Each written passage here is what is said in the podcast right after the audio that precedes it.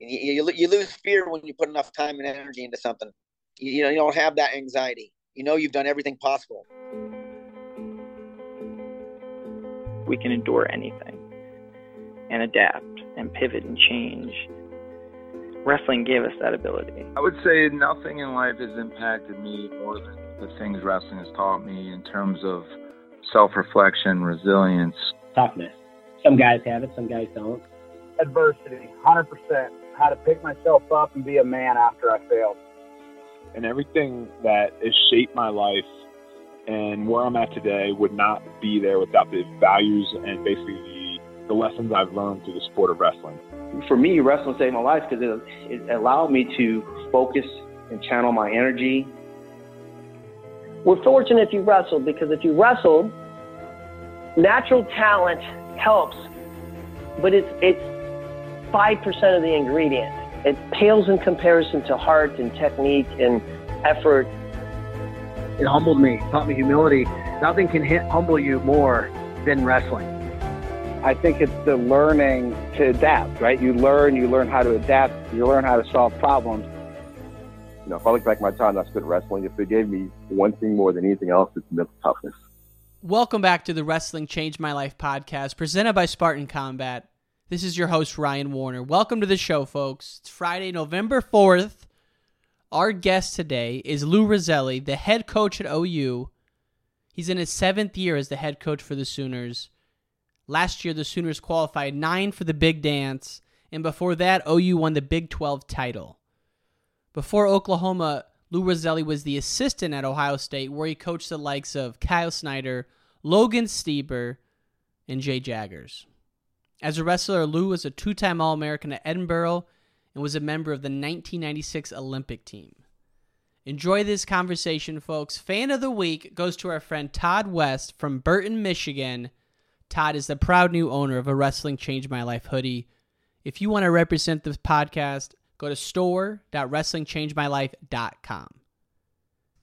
This episode is brought to you by Beat the Street Chicago, a new sponsor. We're so honored to be partnering with Beat the Street Chicago for this upcoming season. And you know, folks, wrestling has a storied history in Chicago. It goes back over 125 years. But over time, city schools lost funding, budgets were cut, and elite sports moved to the suburbs, and city kids got left behind. But now Beat the Street Chicago is bringing it back. They're bringing back wrestling to Chicago's neighborhoods for the kids who need it most. Beat the Street Chicago now serves over 2,500 city kids, and they are the largest youth wrestling organization in Illinois, with coaches invested in all aspects of these kids' lives academics, athletics, and mindset. Beat the Street Chicago is creating new stories of lives being changed and we want every Chicago youth to be able to say that wrestling changed my life. So help Chicago youth experience the life changing power of wrestling with the donation to Beat the Street Chicago. Donate before Giving Tuesday, which is November 29th, and your donation will be matched 100%. Go to btschicago.org slash donate. That's btschicago.org slash donate. Now let's get to this episode with the great Lou Rosselli. Lou Rosselli, welcome to the podcast. Thanks for having me. I appreciate it. Yeah, I'm excited. Been a been a fan from a, for many years from afar, and you know I was looking through your your career, and man, you've touched on so many different eras and so many guys. Let's just go back though to the first time you got the call to interview for the OU job. How did that come about? Well, I was in uh, Rio with Kyle Snyder at the time, and so when they called me, you know, it was uh, you know I was obviously out of the country. Uh, um, spoke with uh, Joe Castiglione, spoke with Jason Leonard, you know, and um, you know when I got back, then then we actually got it. It, it came a little bit more real. You know, obviously I was there to, to help Kyle Snyder. It's always um, it's always nice when people approach you. You know, um, this was a was a place where I, I knew that if you get all the things in place that you need to have, that uh, you can be successful. So you're at the Olympics with Snyder. You get a voicemail, and then you end up contacting the OU guys when you get back, and that's what started that process. Yeah, I, I spoke to them over. You know, when I was in Rio too, I, I spoke to them on the phone. on uh, one or two occasions, and I can't remember. It's been a long time.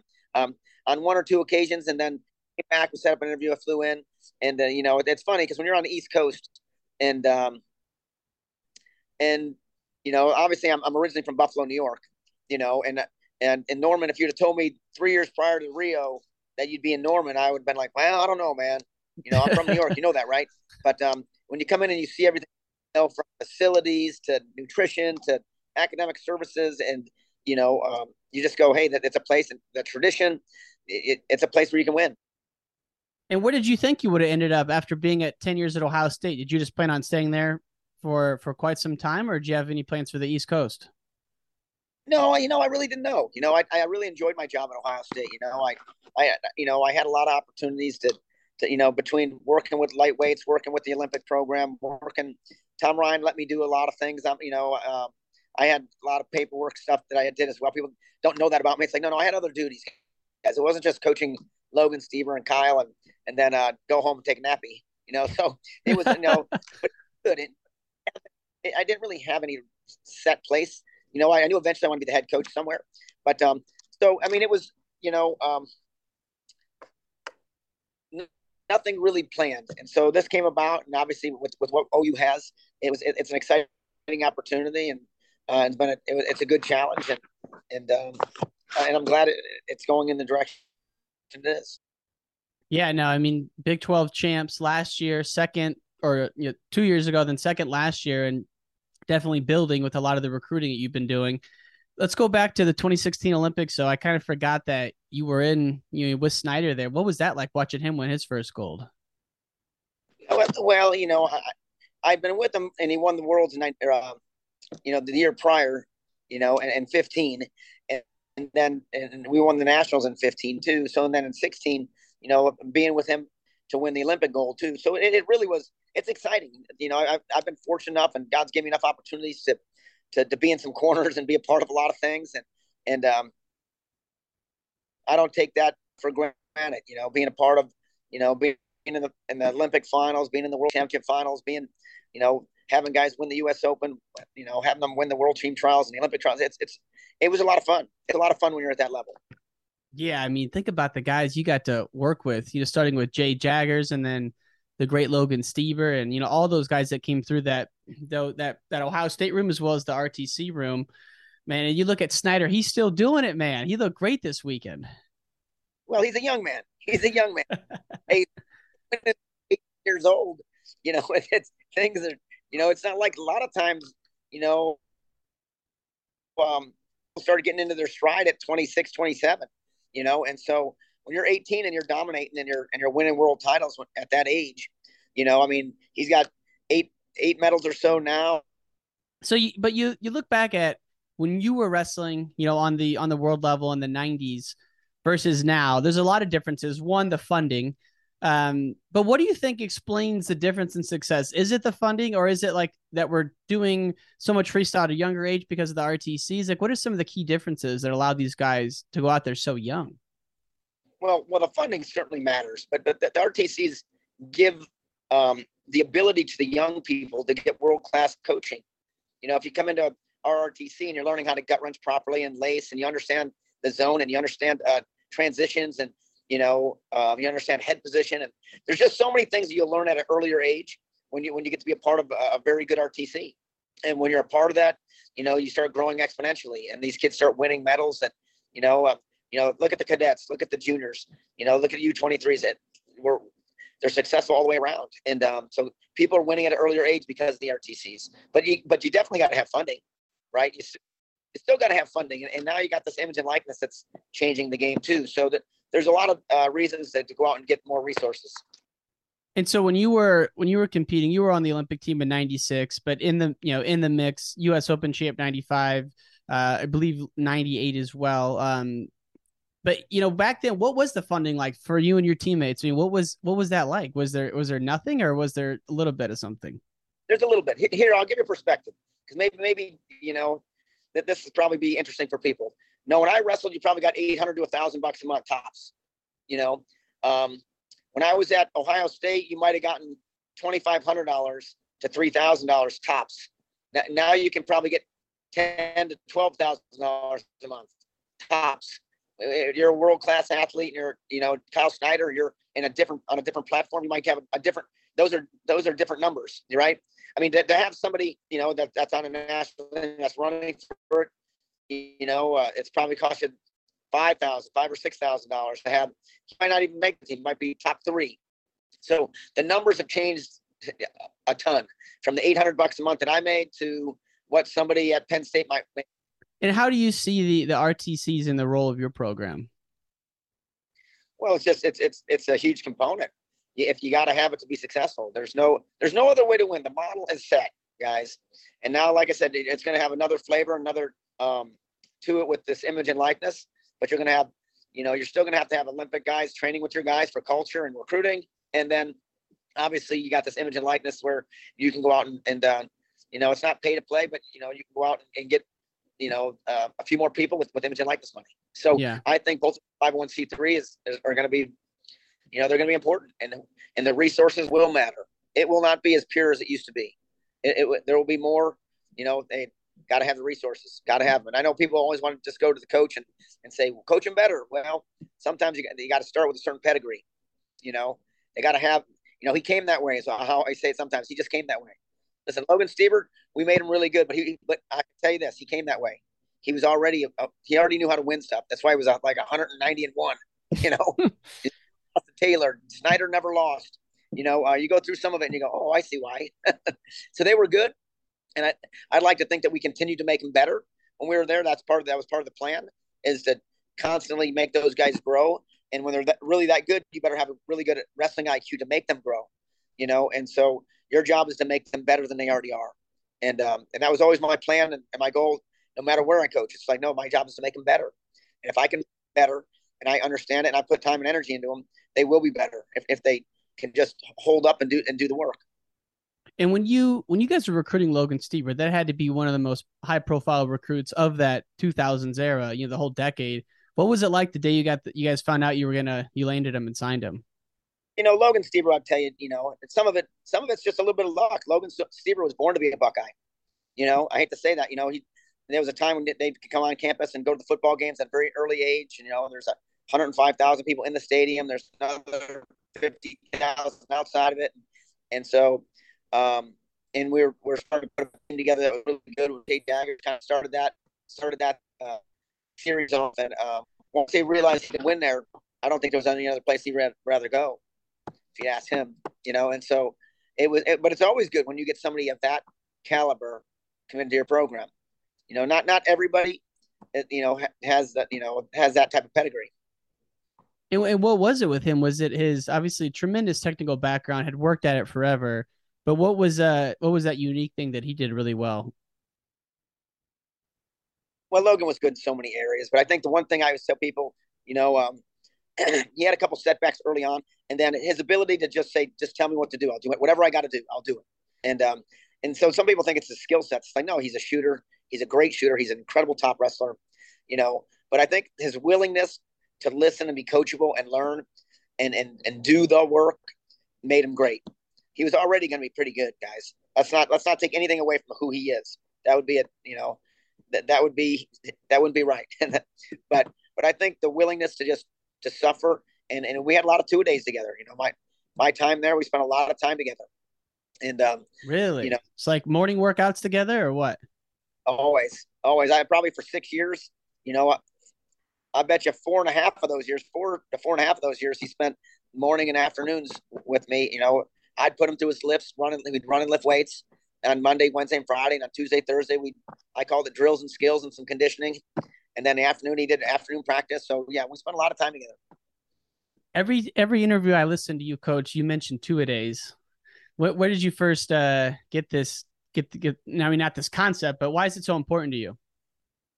Well, I just think there's just a, a, you know, I think I do believe you know maybe it's just philosophically that's you know um, the ten thousand hour rule does apply you know, and, and maybe for David Taylor, it's seven, 7,000, but for most of us, it's 10,000, you know, us average people grind and, and do the, do the extra. We got to do what we got to do. You know, maybe we didn't have as much gifts. So I, it's just my philosophy on things. And, and I've seen a lot of people win, you know, doing, doing their time, you know, and and sometimes it's not right away, but but at the, at the same time, if they're persistent and they stay consistent to what they believe, and they do, they continue to do it. They, a lot of them have the ability, you know, and they have the talent. So when when you apply that talent, it just it just shows up, and time and energy that they, they put into it. So it's um you know for me that's just kind of I've watched a lot of people win like that, and I know there's probably other philosophies and other people that you know can can get around it, you know, but but if you're not as gifted and you don't have the you know the same tools, you know, I would tell people, listen, you have to put more time and energy into it. You know, it's not going to just happen. You know, and some people might say, no, they swear by something else, and, and, I'll, tell you, eh, you know, and that might work for him, but sometimes it's an outlier. You're an outlier compared to the rest. You, you, might be a little bit different, but in general, most of us live a life of two a days that that make it work. You know, and so, you know, and, and if it's not two a days, then you better have some pretty damn good partners that, that you're competing with at a high level all the time. And plus So- the mental edge of doing two a days alone is is there's something to be said for that. No, for sure. When, when you know that you've, you, you, you lose you lose your fear in those days, right? You, you, you lose fear when you put enough time and energy into something. You know, you, you know you don't have that anxiety. You know you've done everything possible. So I, I think that you, lose that, and then you know it's a component that you can compete freely. You know, and if you can go out and compete freely because you know you've done every single thing there is, to, you know, there's no shortcuts in there. And um, and when people um, you live like that, it gets it gets much easier than than of knowing that you took some shortcuts along the way. Whether you didn't make weight correctly, you didn't, you know, you, you missed a few things. Um, and there's times to taper. Don't get me wrong. We're not doing two days when we're getting ready for a competition, when those high profile things. You know, uh, I'm a systems guy, but in general, you know, Logan Stieber on a Sunday would wrestle for 50 seconds. 50 seconds. And a lot of times, you know, wrestle something good, pin him in 50 seconds. So it's like he, he didn't work today, guys. He made weight, wrestled 50 seconds. His days off might look different than your day off. You know, So that's an off day for him. one- at least one one practice on, on off days for him. Sometimes, yeah, I'll see you tomorrow. Didn't even do anything, you know. so I mean, but he, when you're as good as him on top, yeah, I'd say he, he you know, you're pinning guys that are ranked fifth, sixth in the country, and um, you know, he might have to do do extra because of it. but, but So game, you can, game uh, day was easy. You can attest that Logan Stieber did two a days for the majority of his college career, if not all of it, like ninety nine percent of the time. I agree. Yes. Yes, I've seen him a, a lot. You know, do do time. He did his time. He did his time for sure. And when you look at the strength and conditioning part of it, you guys said you did strength and conditioning Monday, Wednesday, Friday. And this isn't even specific to Logan, but what, what do you believe is, is a good mix of like how you structure that strength and conditioning workout? Is it sprints? Is it kettlebells? Like what, what are you a fan of? Well, it just depends. You know, everybody has their own system, and weightlifting can be, as you know, some people, you know, Kyle Snyder just straight up lifting. You know, um, you know, um, Logan was probably a tweener, so you know he had to his he had to balance his weight loss and what he weighed to how much he lifted. So I think I just think it's individual. You have to just, especially if you're doing things one on one with people or or with only a couple people, you can kind of manage that. You know, if you got a big, you got 30 guys, you can't manage. Everyone's kind of doing the strength program, right? um, so it just depends. Yeah. But um, you know, I, I always felt like running for 15 minutes got him hot, and then uh, then we could lift some weights, and it was a good balance for him. You know, and it worked well because you know he'd get hot and sweaty, and then we'd lift weights and push himself, and you know, and and he'd get a good workout in, then we'd come back in the afternoon. And so I just think you're just going to have to probably manage that by who you have and, and what they're capable of and what what their needs really are. Yeah, and I remember just hearing other interviews you've done with with regards to the systems. Like when you were at Edinboro, it was it was quite a bit different because you didn't have necessarily the resources to do one on ones.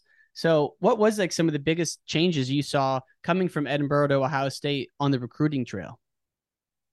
Well, I think you know here's one of the bigger ones. Obviously, Ohio State's a huge brand, and um, once we had it up and running, and you know, the difference is this: you know, you, you probably can make a couple phone calls, have them on campus, and, and we can get a get them signed, get them bought into what we're doing. Um, Edinboro might be a little little bit more challenging, you know.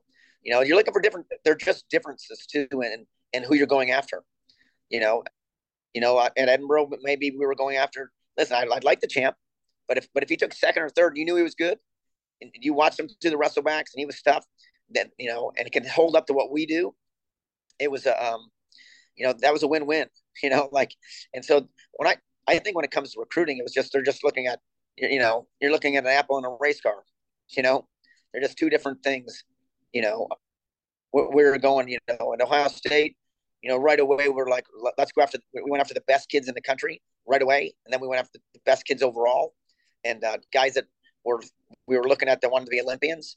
You know, especially once our Olympic program was up and running the right way, um, we knew it was a one-stop shop of being able to get a great education, win the national title, train for the Olympics afterwards, have the opportunities to give them. At, at Edinboro, we just didn't have those type of resources to and funding to be able to give them that opportunity. You know, and, and guys don't didn't want to be Olympians. You know, not everybody wants to be one. I get that, but um, you know, that's what we when I was at Ohio State, that's what we hunted for. That's what I look for here. People that want to wrestle at the next level. Yeah, man, that's that's exciting. I mean, I can only imagine how exciting it must have been back in you know spring. Uh, like it was like was it 06 or 09? When did you guys all get there? 06? 06, yeah, 2006. Man, that must have been uh, some energy, and then you know, in, in, no time, you guys really turned it around and, you know, second 08 or in second and 09 and then won it in 2015. Um, you know, what, what, what did you pick up from Tom Ryan working with him over the years? You know, listen, Tom, Tom has an incredible skill set, you know, and he has a, he's really good at, at bringing people into the program and making sure that having fans and ticketing. And he, he loves that, that part that CEO part of that. You know, we were a really good combo because of that because I like the wrestling portion. I, I, you know, I like the X's and O's. I didn't mind being at practice twice a day. Um, you know, we're we're you know, and it's not that he didn't enjoy practice. It's just that you know he liked some of those other things, and together, you know, I think our, it was a good combo at times because he had some, he had some things he didn't really care that much. I had things that I probably were like, eh, you go, you handle that. I'm cool. you know, that part of it, you know, was was always good. You know, and and I think he's all, he always pushed for his assistant coaches to to to do better with their you know their salaries and as long as you were delivering, he, he took good care of it. So, but but there was just things that he was really good at when it comes to marketing, marketing and and uh, and ticketing. You know that that's hard to do to get people to buy into that. You know, and so you know, like I said, we were we're we're a good combo when it when we were together for sure. Yeah, no, it's it's uh you know when you have the brain like Ohio State or certainly Oklahoma, you know there's there's a lot of potential there. Sometimes it just needs to be massaged a little bit. And and now that you're at Oklahoma, um you know you're six seven years into the into the role now. What's it been like for you trying to kind of learn some of the not learn but you know d- develop some of those those uh, CEO like skills along with what you've been doing in the room for you know better part twenty years. Yeah, I, I think that you know I, I think there's just more challenges. You know, I think that you know it, it doesn't come naturally for me you know um, but but at the same time i recognize the things that you know the things that i need to have handled you know um, being able to, to, to market it better being able to get more people in the seats being able to do more socials um, and you know that's part of it but you know you got to get enough good kids to have a really good product too so there's a you know and you got to have the resources to build this olympic program that you know and make sure that you have money for image and likeness and, and things there you know there to raise enough resources to do the things that you got to do. And um, so i think there's just balance you know um, and i think that you know for me it's been a you know a balancing act to, to be able to make sure that i have all the things that you need. And you can only wear so many hats before you get exhausted. So you know as you go through it it's like lucky that listen we're probably lucky that we had each other because what he didn't want to do at those days, listen, you know, and flip flop. If you have to do them all, it's a challenge, you know, and to spread yourself thin, you got to have good assistants underneath you that that really can can manage that, and you believe that they they they're like you, they're hard on kids, but they love them, you know, and they're good to them, but they you know, and they'll get better when they when they're in their care, you know, and and there's also the balance of having, you know, you know, we, we got to have more marketing, you got to have more socials, you got to do what you got to do, you know, you got to have more chalk talks, you got to do the things that that want, that people want to hear. So, but it, but it's been a challenge, you know, just to, you can't, you know, doing them all and making sure that you get the right pieces. And when you have, you know, at the time when I was when I was at Ohio State, when you have six guys training for the Olympics, you know, that are all really good, you know, I mean, this isn't a slight on Logan, but when he was when he was a freshman, he was probably the third best guy we had at the time. You know, with Sean Bunch and Reece Humphrey, and and um, and he was really good, but he wasn't the best guy we had. So we, we challenge him you know so having those resources you have those have those people in there make it a heck of a lot easier when it comes to culture and it also attracts all the best people so you know as you saw Kyle Dake going to penn state you know that having another good guy. I mean, I don't know how much more you would need to, to get be attracted, but it certainly helps in those those uh, uh, arenas, right? So, um, for me, yeah, it's, it, you know, got to got to have got to have your RTC running properly. Got you know, we have the know how here. You know, I've, been a part of a lot of things, and so I, I feel just uh, one of the components is getting that getting enough resources so you can have, you know, you can have the guys you want. You know, having enough. You don't have to have 15 guys like Penn State, but it, you know, I think an optimal number is five. Having five guys training for the Olympics in your program is good. And all of it's, you know, and all of it's related, right? Getting the, to your point, getting the, a good team out there brings more fans in, and you know, a big part of that's recruiting. And and I'd love to understand for you, like, what is your template for recruiting? Like, what are you looking for in guys? Well, I think they they got to fit our our system. You know, if if you're talking to, you know, people that they got to fit in our box, right? You know, from from a work ethic standpoint, they got to fit in that box, right? From an academic standpoint, they got to fit in that box. You know, um, you know, I certainly like guys that shoot, certainly like guys that are that are aggressive, um, but they got to.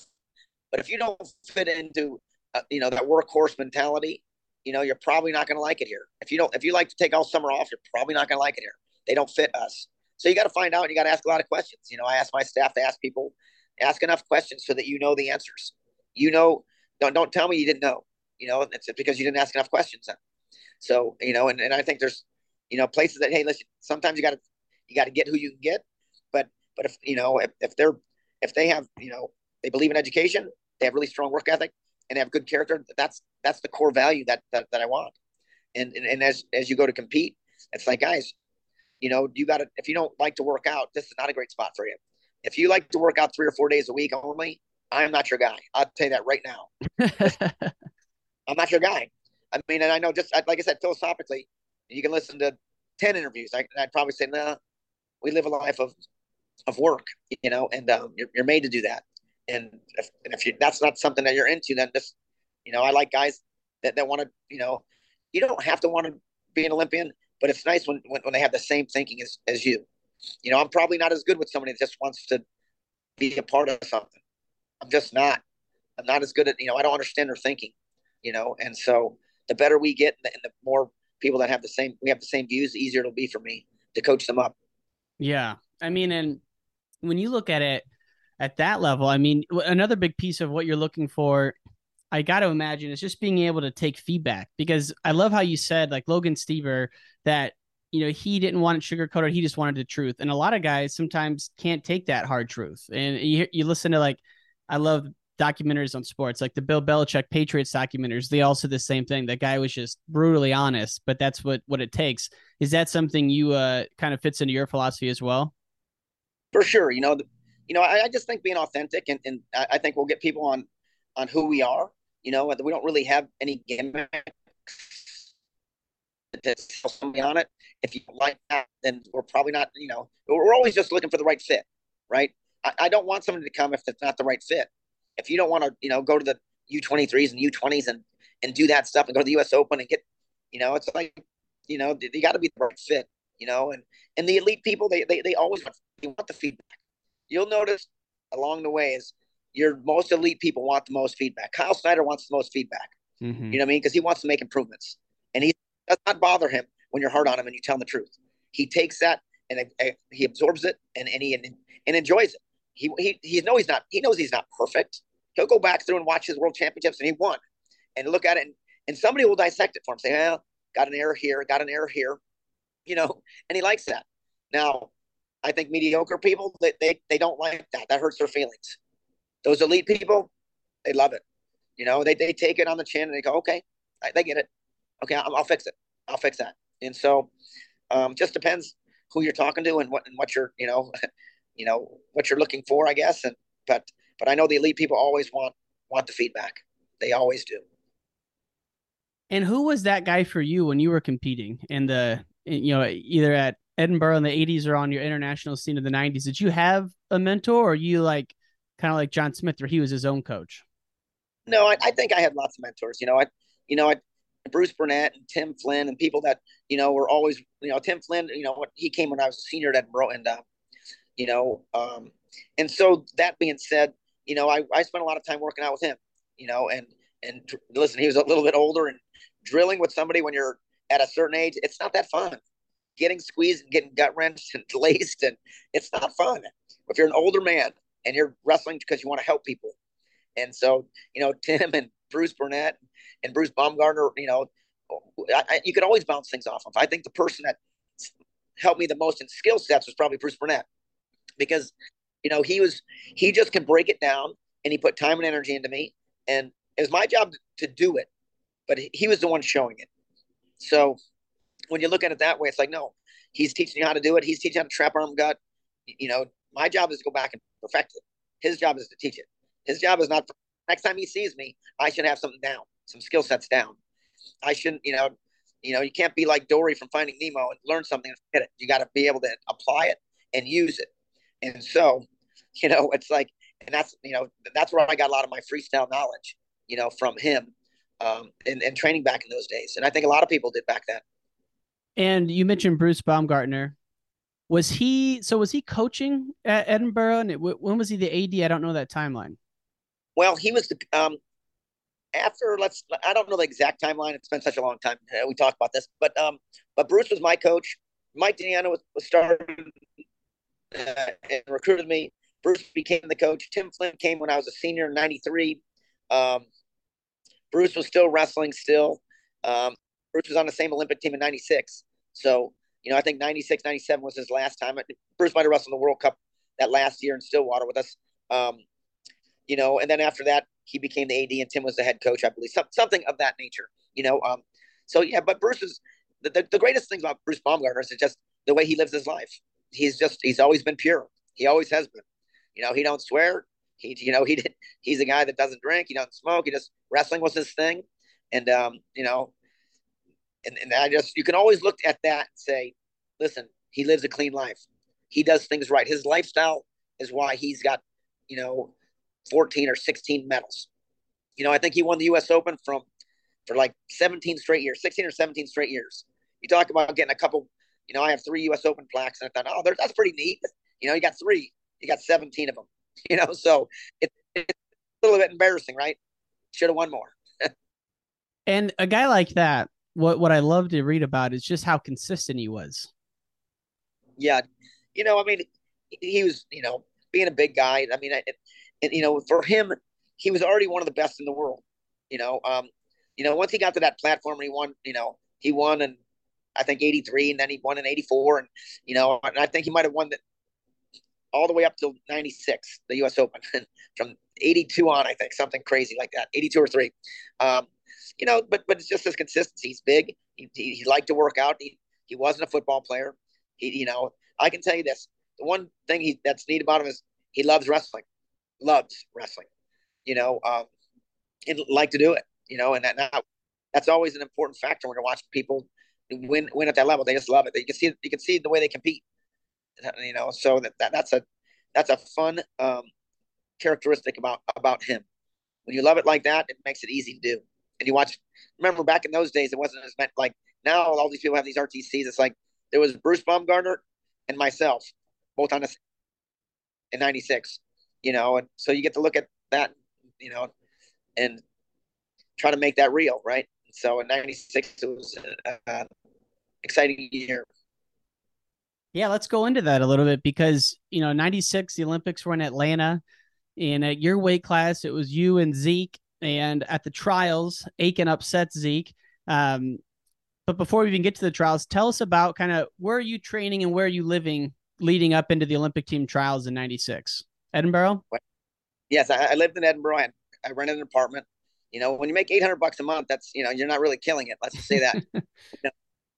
So it, it, I think that was a little bit different. You know, just times were different. You know, the resources were different. The amount of funding was different. Um, you know, and, but, but I was always grateful for the opportunity to do what, what I wanted to do. You know, so, you know, we weren't living high on the hog, but at the same time, having the opportunity to go, you know, and some people ask, listen, I do it I do it again for nothing. Just I liked it. You know, I, I like to train. I liked competing. You know, um, and and like I said, I trained at Edinboro. so I use the, the college guys like we do today. The RTCs are just a, a bigger, um, you know, they're just a bigger factor now in in, in successive college programs. Mm-hmm. Having those people to work out with is, is a big deal. Having elite or Olympians and world class people to work out with for guys is a big deal, and that's the quickest way to make them grow. So, you know, I worked out with our college guys, and you know, um, Tim Flynn. We didn't have you didn't have any real individual coaches. You had you kind of coach yourself a little bit. And you got some pointers from uh, Tim Flynn and the college coaches, and you went to you went to training camps to get the knowledge from Bruce Burnett. But that's kind of how that went. You know, training camps were a little more you know useful. You have you'd have a January and February camp where you learn stuff and do some tours, and you know um, had Sunkist and had some domestic competitions. So, but but that's kind of how that that went. I won't say you coach yourself 100 percent of the time, but but you certainly didn't have like an RTC coach that was putting you through. Mm-hmm. And what was your daily routine like when you were living that kind of Spartan life, 800 bucks a month? Well, I mean, listen, you work out twice a day, you run. Listen, when, when you're when you're a 14 five pounder and you weigh 135 or 36 or whatever that was, might even been higher at times. you know, I did a lot of running and a lot of wrestling. I didn't lift weights as much because I was already big enough, you know. So I did a lot of running and wrestling, you know, and um, but but we also got on the mats more. You know, like you'd get on the mats five days a week and probably two or three days a week in the morning too. Wow. Most people don't do that anymore. That's that's a that's pretty rigorous. You know, when you work out in the afternoon, five days a week in the afternoon, and two or three days a week in the morning. So that was um that's probably the one of the bigger differences. But that but if you didn't know parterre back in those days, you couldn't really be successful. If you didn't know how to gut wrench or uh, lace or defend any of those things, you, you probably weren't going to be successful on the international scene. You could be good on your feet, give up one takedown. Guy gets the takedown, turns you five times, it's over. So, yeah, it's crazy to think back to the the rules were one point takedown, and now it's like the rules favor the college wrestler a little, the college, the American wrestlers because takedowns are worth two, and you know I, I just love the rules right now. But um, yeah, you look back to to you guys, turns were two and takedowns were worth one, so you're spending more time on the mat. Um, and that's just that's just a lot of work you put in over the years. I mean, on your own too. It's like, geez. Well, I, I think that you know, I, you know, when you're doing it for yourself, you know, all those extra workouts. I mean, it is a lot of work, but I think that at the same time, you know, I don't think I'd want it any other way. You know, it, it's for you. It's like, you know, when you're doing, when you're remember you're training for the Olympics. It, it's about you. You know, you're trying to, you know, so the time and energy you put into your training sessions and the, and the, the quantity and quality that you, you do them at will make a difference. And so I don't regret any of those, you know, the extra and, and continually do it because it gives you ownership. You own you. And I tell my team all the time, you got to have ownership. It's not practice. Anybody can, anybody can come to practice and, and do the bare minimum. That's not going to make you great. Anybody can come in and check, check the box. I came, came today. That's not going to make you great. It just won't. You know, if you don't come with energy and attitude and enthusiasm and with, with a little plan to get better and have some purpose. It's like, well, yeah, you come all the time. You just you're not you're not improving. And and, and, the, and all I ask is why? Why aren't you? Why? You should be. If you're doing that kind of work, you should be improving. And it and for some people that have good wrestling IQ, they should be growing exponentially. You shouldn't have to say it more than once. But, you know, and so if you're not making progress, you just got to look at why. So it comes down to like having a plan going into each practice on what you're going to work on that day or even that week. Well, there's always an area of concentration. To, you know, there's an area of concentration for for a workout session, maybe for the week, maybe for maybe it might be a you know it might be three to five weeks. You know, hey, we're going to work on this until we get it right. You know, until it looks right.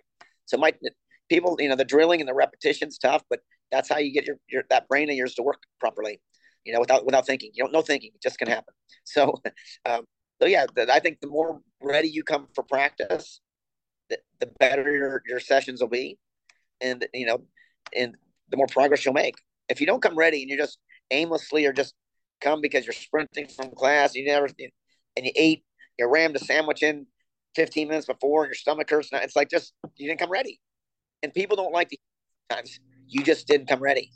You know, it's like giving up the first takedown, takedown and got laced. It's like you weren't ready. I was ready. You're not ready. How do you know? He gave got it and and four laces to, to, end the match. Couldn't have been that ready.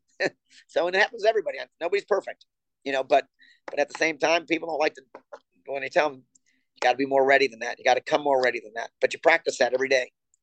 Practice it every day. You have an opportunity every day to come to practice for for your team and come ready. Eat well ahead of time. make sure you're ready, make sure you have energy, get warmed up right, and uh, um, th- those things matter over time. Yeah, it's funny you say that because I just had uh, Coach Kevin Dresser on last week, and he was saying how back in the '80s at Iowa, you would have your workout partner plan like three days in advance, and you know Lincoln McIlravy, same thing. He said you know he would get nervous for practice because he that's how important it was to him. Yeah, because if you don't come ready, if you wrestle someone that's real and you don't come ready, they will kick the ever living shit out of you, and and enjoy it. You didn't come ready, and enjoy it, and they should. And I'd expect someone to want me too. If I didn't come ready, uh, you, you, but that's how you learn. You learn by getting whomped sometimes. You know, it's um, it's one of those things. You get in a really good room and you don't come ready. It's like, no, no, he, I, I took one on the chin today. you know, but that's look, how you learn. Yeah, I mean, uh, and you got to be able to reflect on it and see why it happened to, to get better. When you look back on your career, a lot of great guys at the lightweights back then. You know, Sammy Henson, Zeke Jones, Jordanov. Um, you know, of those guys, who would you say was one of the guys you thought about more frequently than others and was really on your radar? Well, I think they're you know they're all really great champions. You know, I mean Jordanov and Sammy and and um, and Zeke. You know, and so you know I, I don't think that, that, there's ever one time that you go you know the, the one thing I think you had to do back in the day, and it's, it's probably going to be like this soon now. It's like you got to make the team first, guys. If you can get on the team, you can win the medal. if you can get on the team, but you're going to have to go through some wars to get on it. You know, it's going to be. Remember, out of what you saw this weekend, there's only going to be six Olympians, so there's going to be some some moving and shaking, right, and some weight classes, and there's going to be loaded. And so, um, you know, getting on the team. So I don't think if it's a, if it's any one person because I, you know, they all have different styles, and they're all, you know, really good. So I, I never sat around and was like, I just think you have to have different tactics and strategies for each guy, and where you think they're vulnerable at the time, you know, and and um, so there's I don't think there's any one because they're all great, and if you don't come ready and you don't make weight right, because back in those days, you know, it's like, and it's probably like this now, but people don't cut as much. It's like if you don't make weight right, even if you made weight, it, it showed in your performance. If you cut too much water out of you, it showed. Not moving real well, you know, struggling, struggling, made weight wrong. So there, I think there's lots of things, but I think when it comes to all the people you have to compete against, first you got to you got to beat the guys domestically before we get to to the next platform and think about Bulgaria at the time. You know, got to got to get through Zeke and Sammy and Abas and Aiken and whoever else, Thomas, and whoever else was in there. You know, there's a bunch of them. So I, I, I think it was just like, hey, you got to win the U.S. Open first. The system was different now. Remember. Mm-hmm. Um, so, but still great yeah. teams back then. I mean, you think back to the last time we won the Worlds, 2017, but then 93 and 95. So that's your heyday. And these are the teams. Like it's it's kind of similar to how it is now, where U.S. you know was was really strong internationally. Yeah. No, we have a, we have an incredible team right now, and those guys, you know, they're, they're all you, you, can tell that you know they're all bought in. They have good wrestling IQ. They're always making progress, you know, and um, you know, I, I, you can just tell that it looks like they're having a lot of fun, and you know, and uh, and competing at a really really high level. So, um, you know, obviously the Olympics will be fun. You know, you throw Rush in there, you throw some six weight classes, and it gets even more competitive. So, as as a fan and watching people do that, it's like, no, it's great when you're in a, when you're in a different on a different side, the coaching side or the you know or the athlete side, it's like no, adding more flavor and add more people. yeah, I love how aggressive we are too. Like it's pretty clear to what you wouldn't even have to watch the singlet or the name, and you could just tell by watching a match of two like two shadows and know which one's the American because every guy is just so aggressive. Yeah, and then you know, and like you said earlier, that you know, I think that the rules favor us now. Two point takedowns, you know, and and being able to do that, there's not much parterre. So college wrestling can jump right on the scene and be successful. You know, um, when there's forced parterre, it changes a little bit. You know, would probably change a little bit. Who's who's our best guy? You know, um, mm-hmm. you know, but but because of that, those skill sets would, would start to matter. But right now, it's you can leave college wrestling, and as long as you don't expose your back, you know, get on those takedowns, and you're aggressive, and you got great energy. It's it's uh, you, you can be in the thick of it. Yeah, no, no doubt yeah, it's like a like even a guy like Gross, like I, you know, a lot of people weren't really sure what he what we were going to see out of him because you know he's kind, you know, the style, it's you know a little bit more scrambled, a little more funk, but man, he he pulled out a couple of little uh little folk moves out there this weekend. He wrestled tough too, um, And man, you think about the weight class consolidation, that it just gives me a pit in the stomach to go from 10 to 6. Um, now in your in your era, like 95, did you have the same number of weight classes the 96 games as there was at the 95 worlds? Yeah. Yes, there was There 10. was. There was 10. Okay. So and then I a few years later, you know, I believe there was eight, and then now it's down to six. Six is ridiculous. I mean, that is it, it just angers me to even think about that. And and when in your in your era, day before weigh-ins or day of weigh-ins? Uh, day before, day before weigh So you guys were cutting some weight back then. Whew. Yeah, that's why when the 35 to 40 pounders would wrestle 14, and if you weighed 50 something, you probably wrestle 25 and a half. And so, you know, it it, it just depends. Yeah. You know, Wow. Well, coach, it's been a lot of fun to talk. I just have a couple questions, uh, little rapid fire questions, and we'll we'll sign off here. Um, one of the things I love hearing you talk about is some of the more like fundamental basics that you break down, such as like how to make contact with a guy, or if you're a right leg league, right leg lead, which way to circle. Could you talk about maybe like just some of like the core fundamentals that that you think maybe are missing or are just key to your game? well, I think one of the things that you know, it well, it, it, that's kind of a loaded question. You know, when you start talking about that, here's what I'd say. You know, from head position to making contact correctly to protecting your legs. You know, um, you know, as you do that, if you're, you know, and obviously there there are people that are always going to be a you know right hand, right, you know, right hand, right leg, and and pop on the head and stuff. Everybody has, but but in general, in the open, having your hands low, making sure your head's lower than your opponent, making sure that you make contact either from the wrist or from the collar. You know, there's just little things I think that as you move forward and you're putting pressure on them, you know, um, you know what that kind of looks like. You know, and, and I know everybody can defy and you know, have different things that they do. You know, so I don't want to blanket anything and say, oh, you got to do, you know, but at the same time, head position.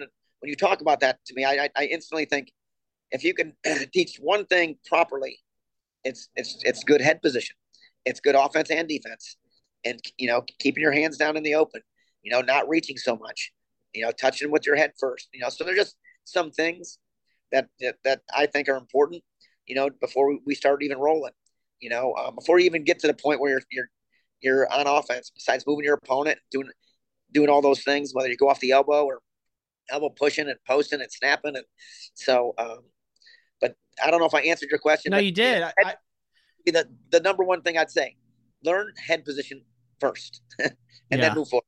So Yeah, no, it's like you, you have to know the fundamentals before you start breaking some of the rules. You know, like like you said, right leg lead. Yeah, you see a lot of people do re- reach up with the right hand first, but you know it, that's you know that leaves you a little bit open. So you're saying fundamentals. Well, you might have speed too, though. You might have speed, and maybe you can get away with it. Some things you can just get away with. Hey, he can do that. But if you're talking about if you're trying to teach your eight year old, you better start going baseline. You know, if if you got got incredible gifts, things will always change when people have gifts. It's like, no, he's gifted there. He can do that. He can do that. I don't recommend it to you. You might not have that same gifts. So, you know, it's like it, it's easy to say to find someone that can defy it. You know, but they're usually gifted. They're already really successful and things. They got speed. They got they they do some things differently, and it which creative. And and when you talk about you know things you can control in a match, if you just say tempo and ties, the only thing you can control, what does that mean to you? And like, how do you distill that to your guys?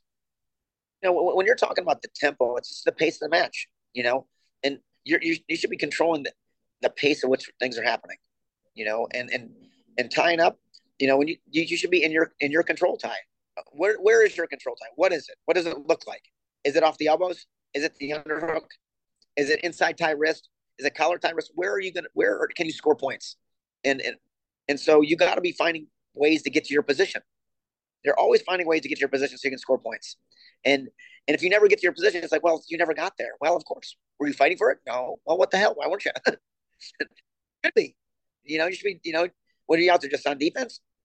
And so, you know, when the tempo is just the pace of the match. You know, and you, the first thing I look at is just how much energy you have out there. Does he make weight right? How much energy does he have? Can he wrestle hard for the whole time? And it, and when you just measure energy first, forget the moves for a second. Just measure. Got no energy. Wrestles too slow. Doesn't go hard enough. You know, it's like that's the first thing I'll look for. Just uh, and, until you get out there, you know, how are you going to win at the national championships without having incredible energy? You know, it, it's got to have it. Watch the tournament over over time. You get old like me, you watch, you see the tournament a million times. So it's a, guys, you got to have energy. The guys that are successful, they're competitive. They're out there scoring, trying to score the whole time. They're they're getting after you from, from the start of the match. They're not trying to win at the end. So, you know, being having that energy will matter. And and you think about having the energy when you don't want to, or when it's like late February and you know, people are you they've been at it for six seven months. I got to imagine a lot of great champions are thinking about you know their competition. They're thinking about their goals. My last question for you is: Were you someone who who visualized and was big on like writing down your goals when you were a competitor? And if so, like what was your process? Well, I think you should always write them down. I think the moment you write something down, they, they get a little more real. You know, I think writing them down gives you gives you the vision a little bit. You know, and having them where you can see them all the time makes it so that you you know it's like every day I'm fighting for something. You know, do you get it's easily it's easy to get distracted in today's world for everyone, for the athlete, for everyone. So just knowing what your purpose is and knowing what you're really fighting for. It's hard when you feel terrible, you know, after a hard training session to come back tomorrow and have another one, you know, but you got to know what you're fighting for. So I think writing them down, having them close to you, having them where you can see them, and so you know it's like, you know, you know when you're miserable, you know, kind of what you're fighting for, you know, and um, and what you really want, you know, and and if you really want something, it, it it's really not that hard to, to to get yourself motivated to go do it again, especially when you know have have competitions like you said, like Sammy Henson, Zeke. You, I knew what they were doing. I knew they, they worked hard, and I knew it was easy to get up and up and running when I felt terrible.